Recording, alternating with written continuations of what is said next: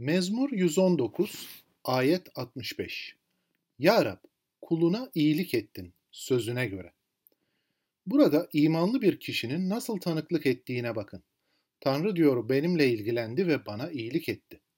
Romalılar mektubundan hatırlarsak Tanrı diyor her durumda halkının iyiliği için etkindir.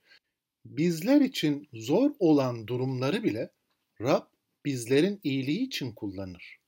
Bu ayet aynı zamanda imanla Tanrı'yı nasıl cevapladığımızı gösteriyor. İman bu yolla Tanrı'ya olan şükranını ifade ediyor çünkü ve bu şekilde Tanrı'yı iyiliklerin Rabbi olarak yüceltiyor. Bu ayetteki Tanrı'ya sunulan şükran diğer yandan dünyanın haliyle zıtlık teşkil ediyor. Mezmurcu burada dünyadan gördüğü baskı ve sıkıntılara karşın Tanrı'nın iyiliğine dikkat çekiyor. 22. ayette kendisine yönelik küçümseme ve hakaretleri dile getirirken 51. ayette de küstahların onunla eğlendiğini hatırlatıyor. Böylece 65. ayete geldiğimizde her şeye rağmen Tanrı'nın iyiliğinden bahsediyor. Buradaki bakış açısı hepimiz için önemlidir çünkü insana odaklanan kimseler genelde Tanrı'nın iyiliğini göremezler ve bazıları dünyadaki kötülüğe müdahale etmeyen bir tanrı tezi öne sürerekten Tanrı'yı veya onun sözlerini veya gönderdiği Mesih'i reddetmeyi seçerler. Bazıları bu gerekçelere dayanarak Tanrı'nın olmadığını savunmaya bile çalışır.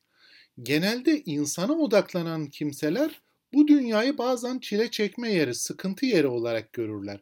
Ama bu düşünce yanlıştır. Çünkü Tanrı'nın insanı en başta mutlu olsun diye yarattığını görüyoruz.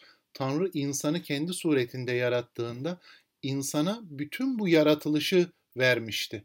Böylelikle insan yaratılışın keyfini çıkartacak, yaratılış üzerinde hüküm sürecek ve bu dünyadan zevk alarak yaşadığında aynı zevkle, sevinçle ve doygunlukla Tanrı'ya hizmet ederekten Tanrı'dan hoşnutluk duyacaktı, Tanrı'dan zevk duyacaktı.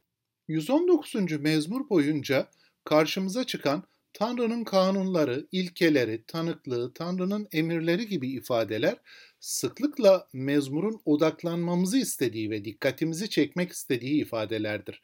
Mezmurcu burada bir bakış açısını aynen koruyarak ifadeleri Tanrı sözü olarak özetliyor. Buradaki Tanrı sözü ifadesi çok önemlidir çünkü Tanrı kendi sözüne göre işliyor.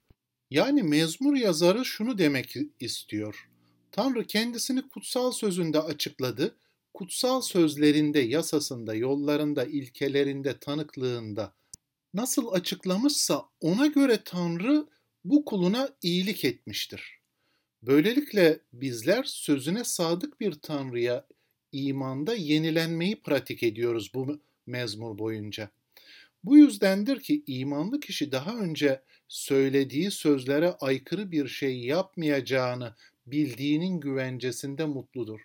Yani Tanrı yasasında veya sözünde ne yapmışsa ona göre işleyip kullarını ona göre yargılayacaktır veya kullarını ona göre iyilikle bereketleyecektir.